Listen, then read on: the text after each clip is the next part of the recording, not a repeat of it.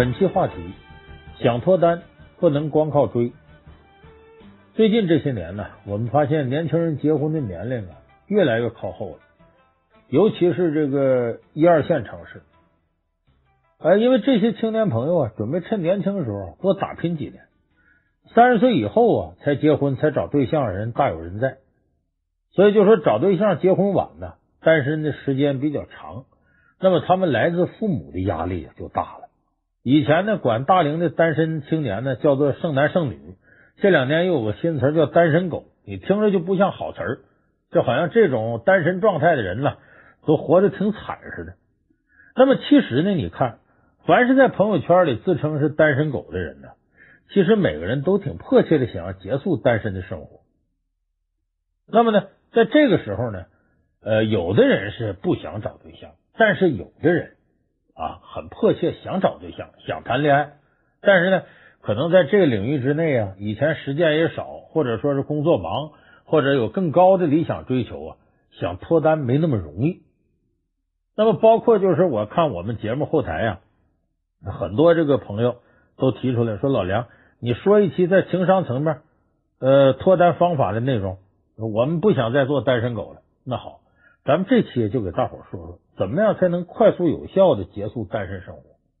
那么，甭管你是想不想谈恋爱，每个人可能心里啊都有一个向往的异性。当这样的异性出现的时候呢，那肯定很多人就想脱单了，想结婚。其实你看，很多人说我现在不想结婚，那是你没碰着合适的。真碰着你爱的、真喜欢的，可能你想马上就进入婚姻状态。但是碰到自己喜欢的并不难，但是能把自己喜欢的人呢，追到手，这个就困难。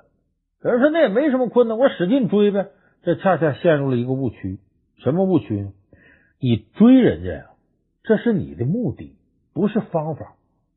说把人追到手，追求这个词儿是最终一种目的，就你获得成功了，这算追求上了。可是并不是指着你呀，这个跟人恋爱的过程当中啊，哎，你就穷追不舍，死跟在人后头死缠烂打。很多人把这个看成追，其实这种方法在脱单过程当中是最不靠谱的。就说你要脱单，你要就指着追，就指着死皮赖脸的，呃，完全相信那句话，说只要是这个呃天鹅肉啊，就得被最执着那癞蛤蟆吃去了。你要抱这想法，你想脱单很困难。那很多单身朋友呢，脱单面临最大的困境就是我刚才说这个，你喜欢别人，可别人不喜欢你，怎么办？刚才我说，有的人就一个字追，就死皮赖脸、死缠烂打。可是你即使把你的十八般武艺全使个遍，送礼物啊、请吃饭呐，又如何是天天跟在身边？到最后往往没有什么大的效果。以前啥样，现在还啥样。挺好的，对方啊拿你当个备胎。哎，说到底呢，人家也不够喜欢你。所以我说呀，这追呀是一种不靠谱的方式。如果你光指望着追，我估计永远不可能得到你想要的效果。可能有的朋友听了会觉得奇怪，说这追求异性，追求异性，这个追基本都是多少年公认的事儿了，怎么到你老梁这就成了不能追呢？这追都没戏了呢？那我不追，那不追不更白扯了吗？更贴不上了吗？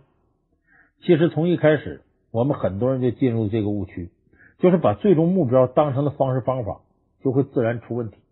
我举一个大家耳熟能详的例子，你看啊。《天龙八部》里边这个段誉，咱们大伙都知道，段誉是死追王语嫣，为了能够跟王语嫣在一起呢，他想尽了各种办法接近她，甚至可以说是不计回报的付出，不要命的付出。用我们现在说法是，段誉就是人家王语嫣的超级大备胎。我们看他为追王语嫣都干了些什么。最开始呢，在苏州王家，在王语嫣家里，王语嫣被他妈妈王夫人呢给软禁起来，不让他出门。结果段誉呢，使尽各种手段，成功的撺掇王语嫣的离家出走，这算是第一次帮了王语嫣，算是不大不小的忙。那么这个忙呢，王语嫣呢不为他动心也说得过去，就你也不是什么大不了的事儿。可这个之后呢，基本上每一次段誉遇到王语嫣，那可以说都是奋不顾身的舍命相救。丐帮大会上呢，所有人都被西夏一品唐人给放毒，放的背书清风给毒翻了，就段誉一个百毒不侵的没事。再加上他会凌波微步，要是他就顾自个儿逃命的话呀，整个武林估计没有一个人能追上他。可是他呢，就选择背着王语嫣一起跑，我们可以想象，你让这个世界短跑冠军博尔特背着好几十斤负重，你想他也能跑多快？所以段誉也是一样，再好的轻功，快不到哪儿去。后边就让西夏的士兵给追上了。但是段誉我们也知道，他是信佛的人呢，扫地不伤蝼蚁命，爱惜飞蛾杀照灯啊。可是为了保护王语嫣呢，他把杀戒都开了，用六脉神剑呢，把追来的西夏士兵给杀个精光。最后他自己呢，差点死在假扮西夏军官的慕容复手里。你说王语嫣他能不感动吗？他感动了，要不然他也不能对这个呃假扮成军官的慕容复说了一句：“你要是杀了他，我一定会为他报仇，杀了你。”这种话说是说了，有用吗？没用。一回头他又去找慕容复去。包括后来在灵鹫宫里头呢。这个段誉呢，用自己的身体帮着王语嫣呢挡了剑神卓不凡一剑，到最后换来的答案就是呢，但愿有来生吧。意思是啥呢？这个来生我嫁给你，这辈子你就死了这条心吧。我这辈子不会喜欢你。咱们看段誉，要长相有长相，小鲜肉啊。论财富地位，表面人是大理镇南王的世子，其实上大理皇帝没儿子，他其实就是太子，将来大理皇帝，又这么真心付出。靠这个追，他居然都没成功，可见追这种方式啊不靠谱。大伙可以问问自己，有谁追求心上人能做到像段誉这样？他都失败了，你觉得你用追这种方式是一种稳妥的方式吗？我们再看看同样是跟段誉有过接触的女性，那些没有被段誉追求的是什么结果呢？钟灵，小说一开篇第一个登场的女性角色，遇到段誉的时候呢，段誉还是个手无缚鸡之力的书生。要不是钟灵出手救他，估计当时他直接死在无量剑派了，后面事就没了。而且呢，才刚一见面没多长时间，就受到了生命威胁的时候，选择让段誉逃生找救援，自己作为人质留下。你说这万一要段誉是贪生怕死的小人，钟灵小命就搭上了。到后来，四大恶人段延庆啊，想要陷害段誉，想要通过给段誉下春药的方式呢，来毁掉大理段氏的名誉，也是他自己不顾名节，跟穆婉清调包。还帮助段誉呢渡过难关。那至于另一个女性角色穆婉清就更甭提了。为了跟段誉在一块儿，整天要死要活的。知道段誉是他哥之后呢，还想着跟段誉一起死掉，说等待来世再做夫妻。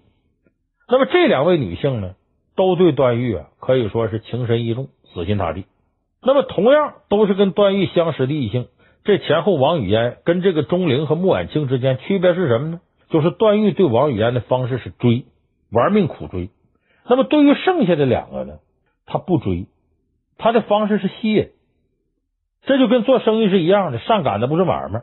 之所以有人会买你卖的东西，不是因为你多卖力在那吆喝，也不是你的推销多能打动人，最根本原因呢，别人就得意你这东西，就需要你这东西。所以追求异性最关键在哪儿？不在追上，而在于你有没有那个能力能够吸引对方，这个特别关键。那一说到吸引呢，很多朋友发愁了。那你说我这追都追不上呢？你现在你让我说去吸引别人，这怎么可能呢？你说我这没钱、没车、没房，颜值最多是一般人，呃，才华我倒有点，但是一般人还看不出来。你说你光靠我自个儿说我有才也没用啊，弄不好还让对方认为自己狂妄自大，心里没数。你让我拿什么去吸引异性呢？好，一提到吸引。很多人就觉得应该是自己在某一方面特别突出，像太阳似的夺目耀眼，恨不能把所有人的目光都注视在自个儿身上。这其实啊不对。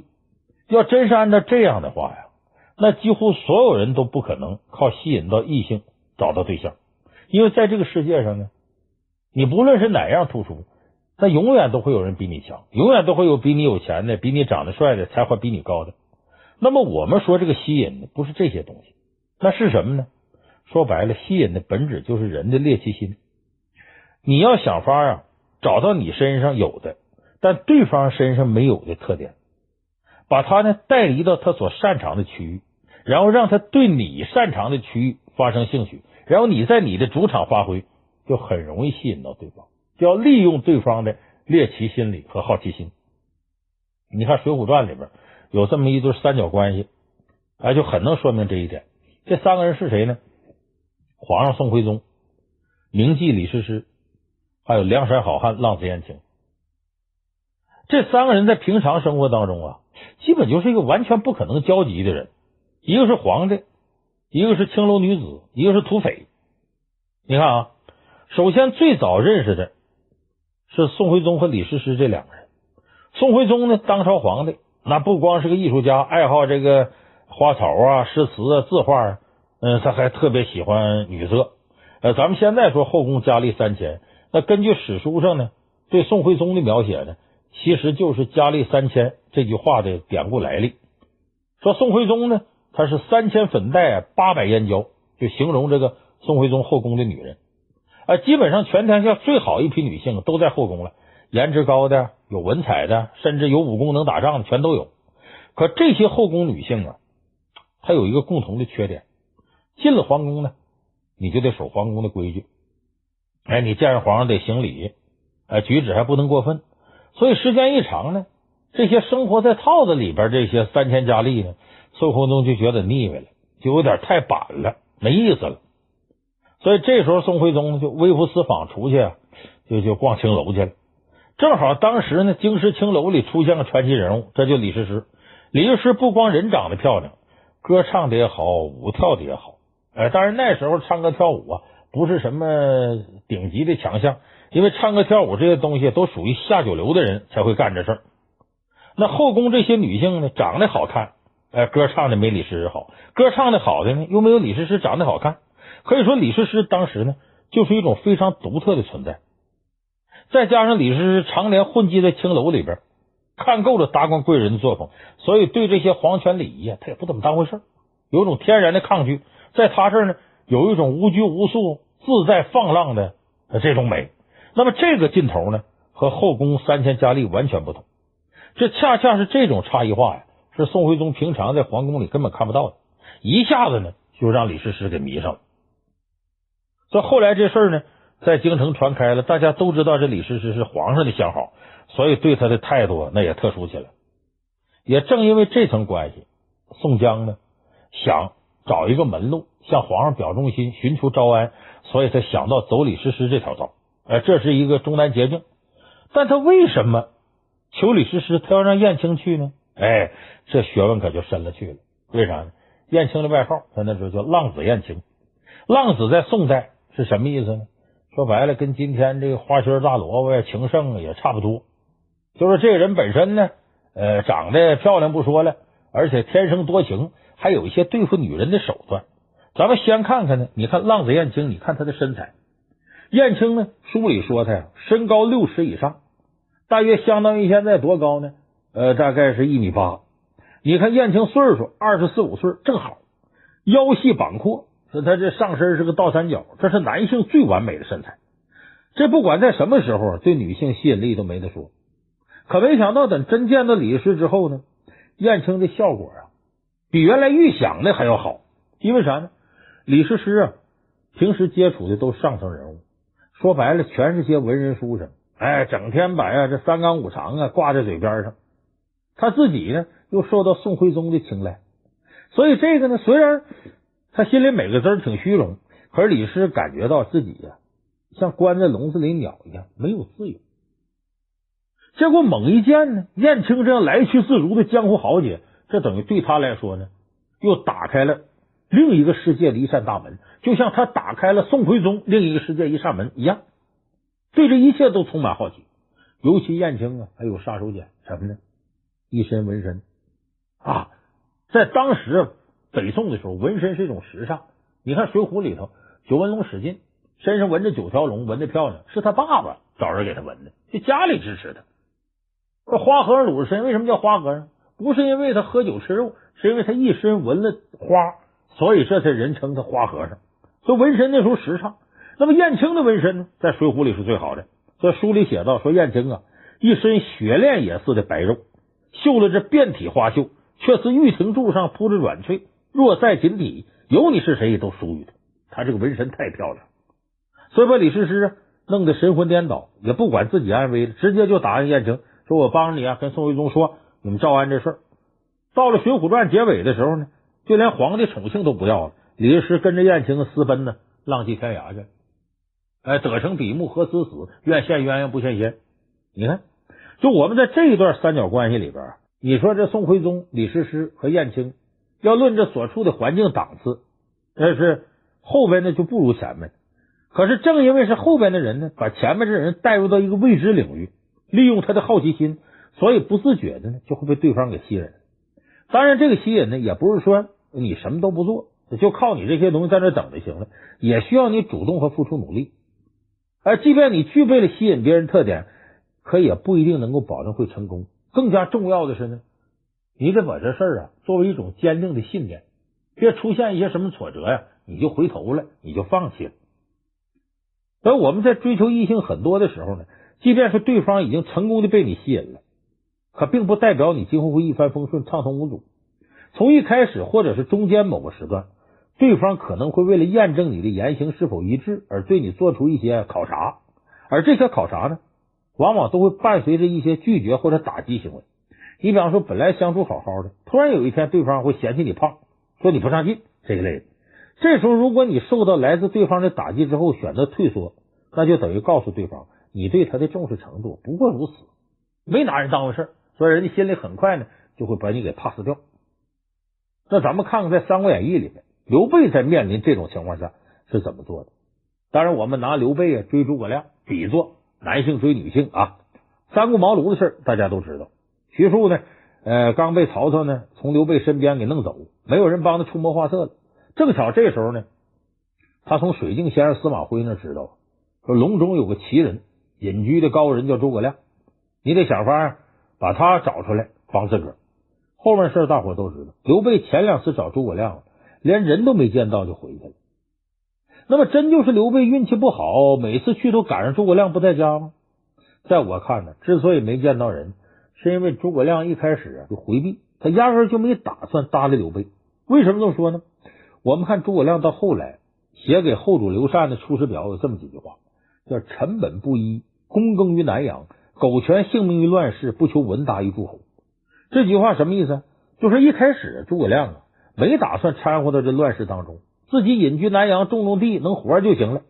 这应该是诸葛亮最初的初衷，也是第一次躲着不见刘备的原因。就是开始他要隐居，不想掺和这乱世。后来呢，他肯定也想明白了，在乱世里头啊，你也不可能出身失败，也不可能有什么世外桃源。他迟早啊，他这么有才的人呢，得卷进这场纷争里。哎，那他想明白了。那第二次既然想明白了，刘备来怎么还不见呢？因为他看不上刘备。当时刘备是什么情况？说白了，跟丧家之犬没什么区别，也没干过几件成功的事而是这会儿让吕布收拾，那会儿让曹操收拾，反正是东跑西颠的。那么你看，刘备身边除了关羽、张飞这几个人，几乎就没别人了。要钱没钱，要兵没兵。你说诸葛亮这么一个自比管仲、乐毅的人，你跟你刘备不大材小用吗？所以啊，他第二次没见刘备，这不是我凭空猜测的。你看书里面很多谋士，这个能耐大的，他的第一选择呀。都不是刘备，往往曹操是第一选择。你张松献地图那个，这位辅佐刘璋南成大器，他第一个献地图的目标是曹操。第一流的谋士贾诩、贾温和也带着自己领导张绣啊，一起就跳槽到曹操那里。即便有些认为曹操名为汉相，实为汉贼，耻于在他手下，那最佳选择也是孙权。你看和诸葛亮齐名的卧龙凤雏，凤雏庞统，不就先去东吴吗？等于孙权没看上他。他最后投刘备，何况诸葛亮他哥哥诸葛瑾，呃，老早就投奔东吴了，所以有这层关系在里面，估计诸葛亮当时的最佳选择同样也不是刘备，这就第二次也没见刘备。可他怎么也想不到呢？这刘备被拒了两次之后，第三次又来了，这回诸葛亮扛不住了，因为啥？人家真拿你当回事儿，所以诸葛亮也受感动，就接受刘备请求。当然，在这期间呢，他也经过。缜密的计算，发现刘备是个潜力股，所以这才有后来两个人呢那段经典的隆中对，给刘备出了一些主意。所以我们说这中间呢，刘备但凡只要有一次没见到诸葛亮，说我放弃了，我我回去吧，我再不来了，也许就不会有后来的三足鼎立，也就历史啊可能就被改写了。所以网上不是经常有句玩笑话吗？说你呀想要追求别人，做到三点就可以，哪三点？第一，坚持。第二，不要脸；第三，坚持不要脸。你看上去啊，这好像是调侃一句玩笑，但其实背后啊是非常符合人的心理状态。心理学上有一种情况叫多看效应，就随着两个人相处次数和时间的增长，相互之间就会产生一种吸引力。就比如说，你看一个人不顺眼，怎么看怎么讨厌，可是你一旦跟他在一块相处久了呢，你就会在心里对这人有认同感，他的某些行为啊，你看起来就不那么讨厌了。你看咱们看电视剧《欢乐颂》里边那几个女主角，一开始不就因为性格不同，互相看不顺眼吗？可慢慢住在一块儿，接触多了，大家反而相互谅解，成了好姐妹。很大程度上。是这个多看效应在起作用。那最后呢，咱们给大家总结一下今天我说的内容，就是说你在想脱单，哎，你要是琢磨异性，首先呢，你要改变自己的观念，不要再去做那些没有意义的追求。第二呢，要找到自己有而对方没有的特点，想办法把对方带入到自己擅长的领域当中，扬长避短，利用对方猎奇心理，达到吸引对方的目的。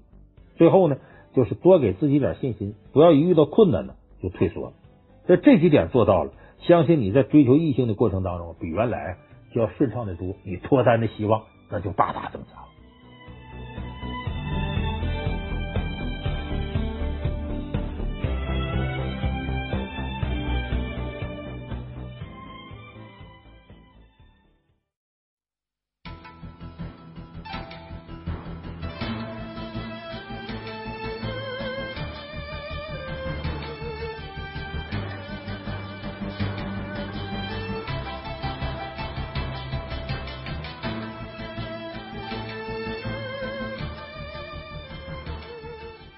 本期话题：如何才能劝服别人？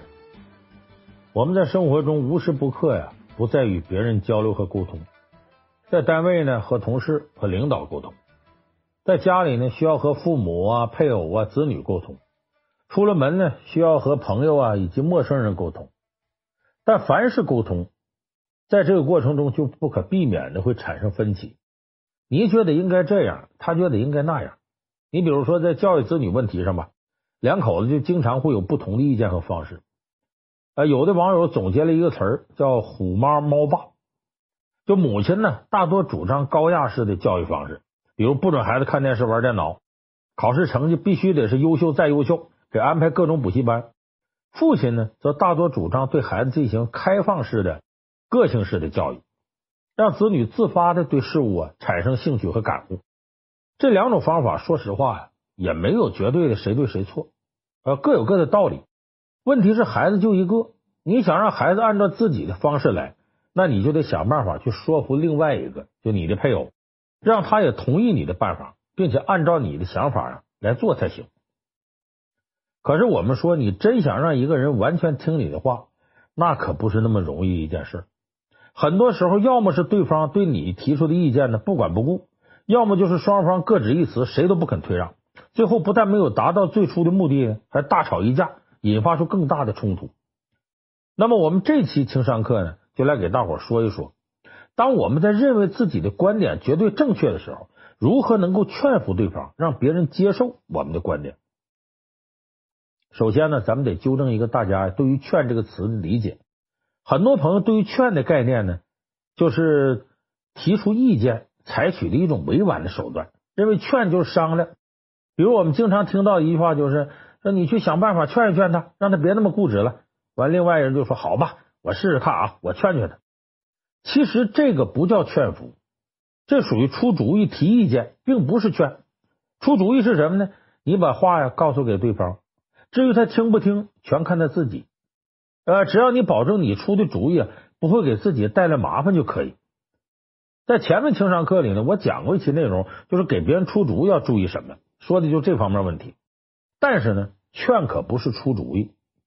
咱们看字典里边对于劝的解释什么？是说服，哎，就是说服别人，讲明事理，让人听从。重点是什么呢？劝的重点是听从，就是你在劝完人之后呢，你是要让人能够啊听从你的意见，按你的意见去行事的。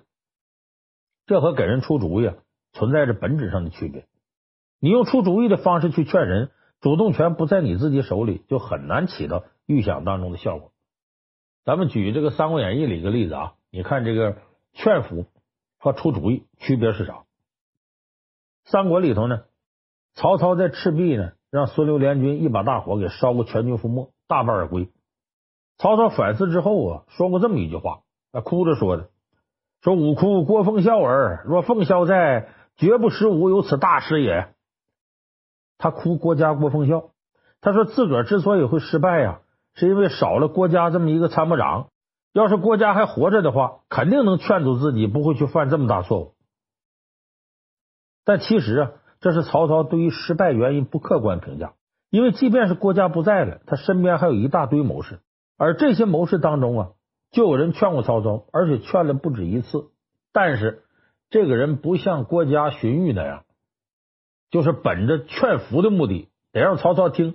他只是给曹操提供参考意见、出主意。所以曹操最终呢，并没有听从他的劝告。这人是谁呢？程昱，这是曹操贴身谋士。在曹操最开始接纳呀庞统献连环计啊，庞士元。到曹营这来，献上铁索连环计，把所有战船呢用铁索给连到一块儿。这时候程昱呢就提出自己看法了，告诉曹操说：“主公啊，把战船这样用铁索连在一块儿啊，是解决了船在水面上晃的，呃，咱们北方士兵啊很难适应的问题。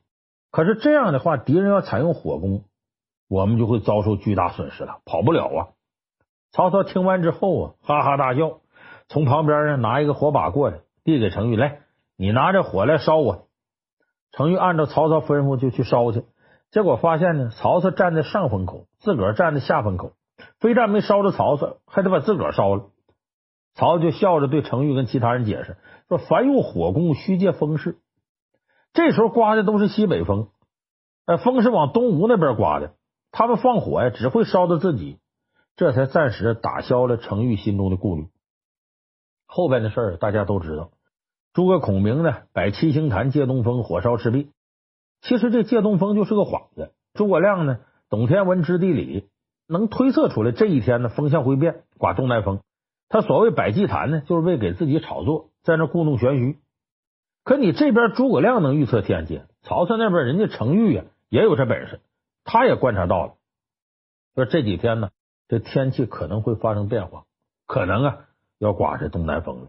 就赶快去找曹操，说：“主公啊，据我观测呀，最近几天恐怕风向要变，咱得多加小心。”结果曹操呢又没当回事儿，他跟程昱说：“哎呀，天气变化无常，偶尔刮一会儿东南风也没啥要紧的，这是偶尔刮的。你想东吴能够根据这个做准备吗？所以咱也不用杞人忧天。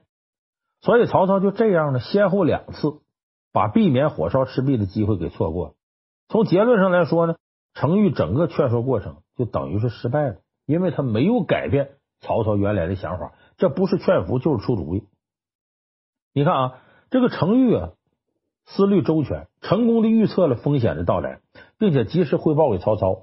而曹操呢，他也是位英明的领导啊，啊，治世之能臣，乱世之奸雄，那不是白叫的。他怎么就没能听取程昱意见呢？甚至事后呢，对这事还不记着了，还在那感慨啊，怀念郭嘉。这就是因为程昱在劝说曹操的过程当中没搞清楚状况，他是想让曹操听他的意见，弃用铁索连环的方案，这样即便不能一举荡平孙刘两军，至少可以自保啊，使自己立于不败之地，更为稳妥。可之前呢，劝服曹操这事儿呢，都是离曹操更近的郭嘉和荀彧这哥俩干的，程昱呢，只是负责呢给曹操出主意，给他提供参考。赤壁之战呢，又恰好赶上啊郭嘉死了。荀彧呢，没跟曹操来，留守到许昌了，都不在曹操身边，哎，也没人给他指导指导，他就还按照原来的方式啊，呃，和曹操交流。曹操一看呢，你给我出主意，我呢反驳你呢，你也没坚持，那就证明你说不过我，我这想法才对的，他自然就不会按照你吩咐的去做。所以说，劝服啊，是带有明确目的的一种行为方式。劝的过程啊，其实相当于一场辩论赛。你作为一个辩手，你的任务就是驳倒对方，让他认同，并且按照你的意见去去做，就认同，而且得按照你的意见做。就我们可以找一些和劝有关的词汇，你对比一下就看出来。劝阻，那就是要阻止对方的行为；打仗有劝降，劝降就是让对方投降；而出主意呢，首先的要求呢，就是你要把姿态放低，不管最后对方采不采纳你意见，都不会对你产生反感。所以，这个劝服和出主意两者之间是有非常明显的区别的。所以，这在我们劝人之前一定要搞清楚，你不能用出主意的那种相对低下的姿态来劝服别人。那前面呢，我们说的是不明白劝说到底是要做出什么样的程度，所以被劝的人最后没有听从劝说。而有些人呢，他很清楚知道自己就是让对方啊按照自己要求去做。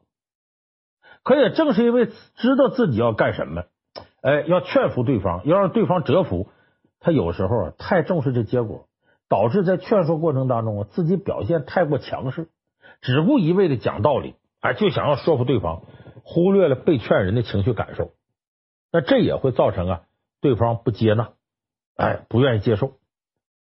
你看，咱再举三国例子，刘备的儿子蜀后主刘禅，哎，阿斗嘛，大伙公认的昏庸无能，人都说扶不起的阿斗。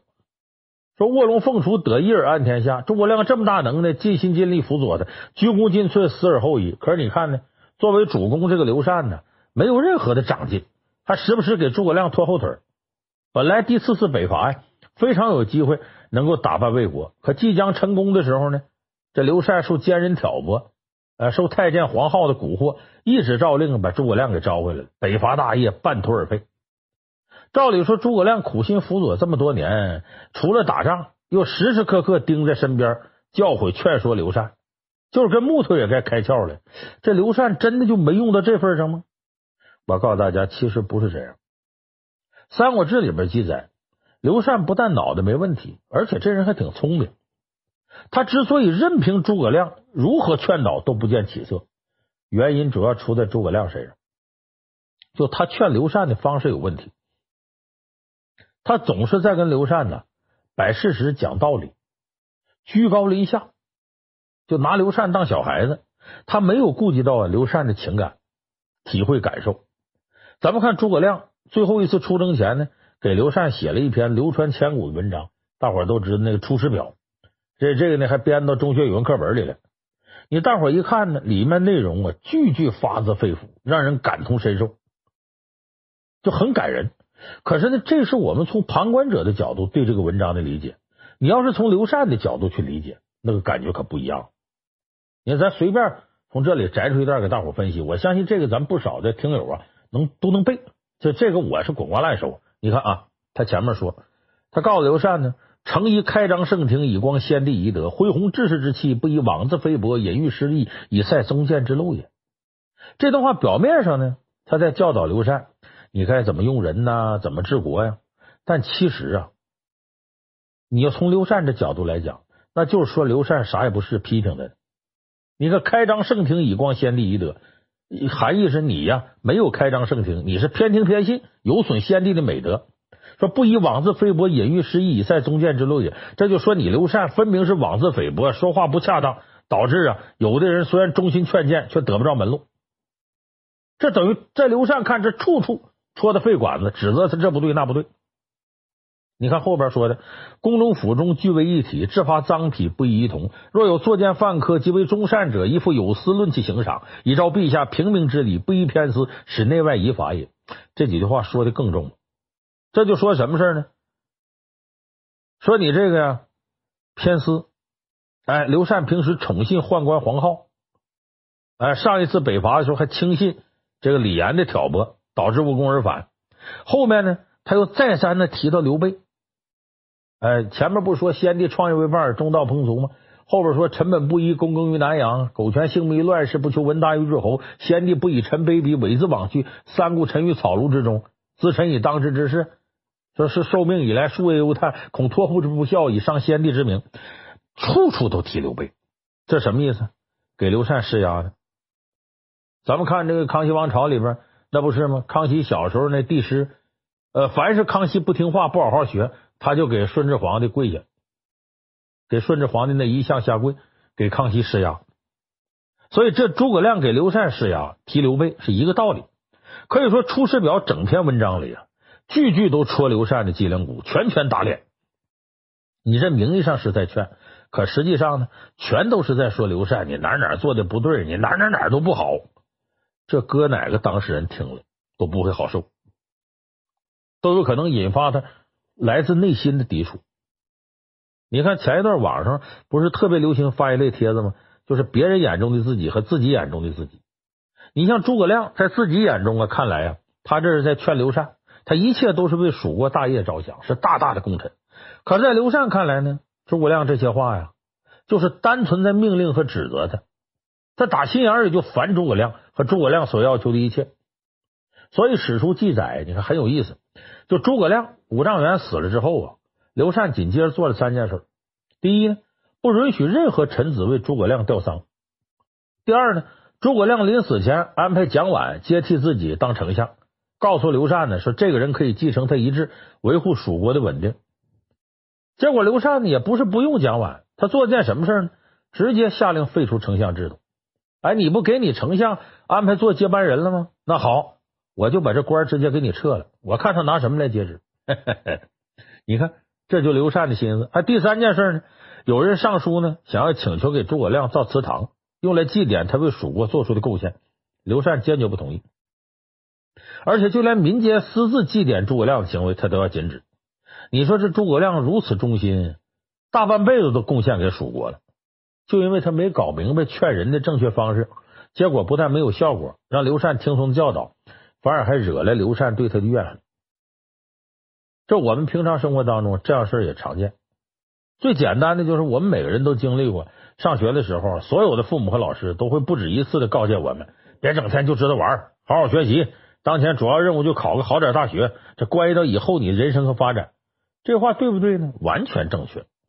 我们自己也都知道呢，他们说的对。可是说实话，有几个人能听进去，并且完全照着做呢？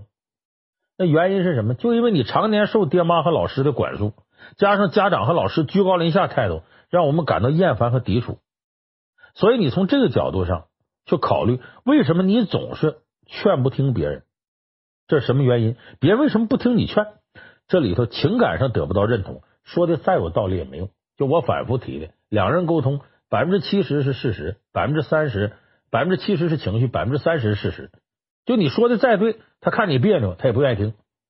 所以说，这个时候一定要考虑到被劝服人的感受，你才可能收到良好的效果。那么总结前面呢，我提到两点呢，你要想劝服别人，首先要做到的事情就找准自己在劝说过程中的定位。你既不能妄自菲薄，把自己摆的太低，也不能妄自尊大，引起对方的不满。那到底该怎么做呢？现在网上啊有一个非常流行的词叫捧杀。啊，用在这里就特别合适。就我先顺着你，把你捧得高高的，等到你志得意满的时候，我再对你提出要求。这时候你想要拒绝，你已经骑虎难下。我给你捧起来了，你得按照捧起来那个位置来要求自己。说这事儿怎么做呢？咱同样再拿三国里头举例子啊，拿诸葛亮。就诸葛亮，其实在刘备死之前呢，没有托孤那层压力压在身上，他处理的方式啊。大多数事都非常恰当。你看，他就曾经通过一封劝说信，帮助刘备解决一大难题。什么难题呢？刘备啊，进川拿下益州之后呢，势力壮大。哎，为了能够在势头上跟死对头曹操抗衡呢，他就仿照啊，呃，曹魏的这封将模式，自己也分封出个五虎上将，就大家熟悉的呃，关张赵马黄、关羽张飞赵云马超黄忠这五位。可没想到呢。驻守在荆州的关羽啊，知道这消息之后炸了锅了。因为关羽这人非常骄傲，不可一世，天底下除了刘备，他基本谁也不服。得知蜀国这边有四个人跟他并驾齐驱，一块受封，心里非常不高兴。啊，他在那就跟那个干儿子关平嘀咕：“你说这我大哥主公怎么想的？封什么五虎上将？张飞我兄弟可以，赵子龙虽然没结拜过，也跟自己兄弟一样。”跟我一块受封无可厚非。马超、马孟起呢，怎么也算将门之后。呃，跟我这个三弟张翼德打过一次，两人平分秋色，我也认了。那黄忠是个什么东西？一个老卒啊，都快死个老头了，他怎么能配跟我并驾齐驱呢？哎，关羽在和黄忠之前在战长沙的时候打过，两个人交手呢，也算没分什么胜败。事后黄忠虽然归降刘备了。可自己强调的一再是说，我归降的是刘备，而不是关羽。所以关羽跟黄忠啊，互相之间呢不是很和气。这关羽一听黄忠和自个儿齐名了，他的傲劲就上来了。他给刘备写一封信，不光说了黄忠的问题，在信上啊，他还说：“说我听说呀，这马超啊跟张飞打的不分上下，我自己手痒难耐，我想要回益州啊跟马超比武。其实啊，这是借马超的事说事，给刘备施压，让刘备给自己个说法。我不想跟这些人并列，我比他们高。这把刘备可愁坏了。一方面军无戏言。他已经封了的称号就不能撤回来，可是要不给关羽个说法，关羽这一来气，要跑到益州来跟这个比试，跟那个较量，这荆州就有可能失守。你说这个事怎么办？他找诸葛亮商量。诸葛亮听完哈哈一笑，嘿嘿，没事，我呀写封信给关云长，自然能叫他心平气和接受封赏。那诸葛亮采用什么方式劝服关羽说：“你别来了，你消停的在荆州好好看家。”哎，他就是用捧杀的方式。他写这封信呢，什么内容呢？是这么写的：说亮闻将军欲与孟起分别高下，就我听说呀，呃，云长啊，你要跟马超、马孟起打一仗分高下。以量夺之，哎，以我看来呀，孟起虽雄烈过人，呃，亦乃穷部彭越之徒耳，当与翼德并驱争先，犹未及美髯公之绝伦超群也。就说马超虽然是挺厉害。但他也就像这个楚汉时期的穷部、彭越这些人，是个猛将，呃，可以跟张翼德并驾齐驱，但是呢，达不到你美髯公啊、关云长的绝伦超群呐。然后他接着又说：“荆公受任守荆州，不为不重。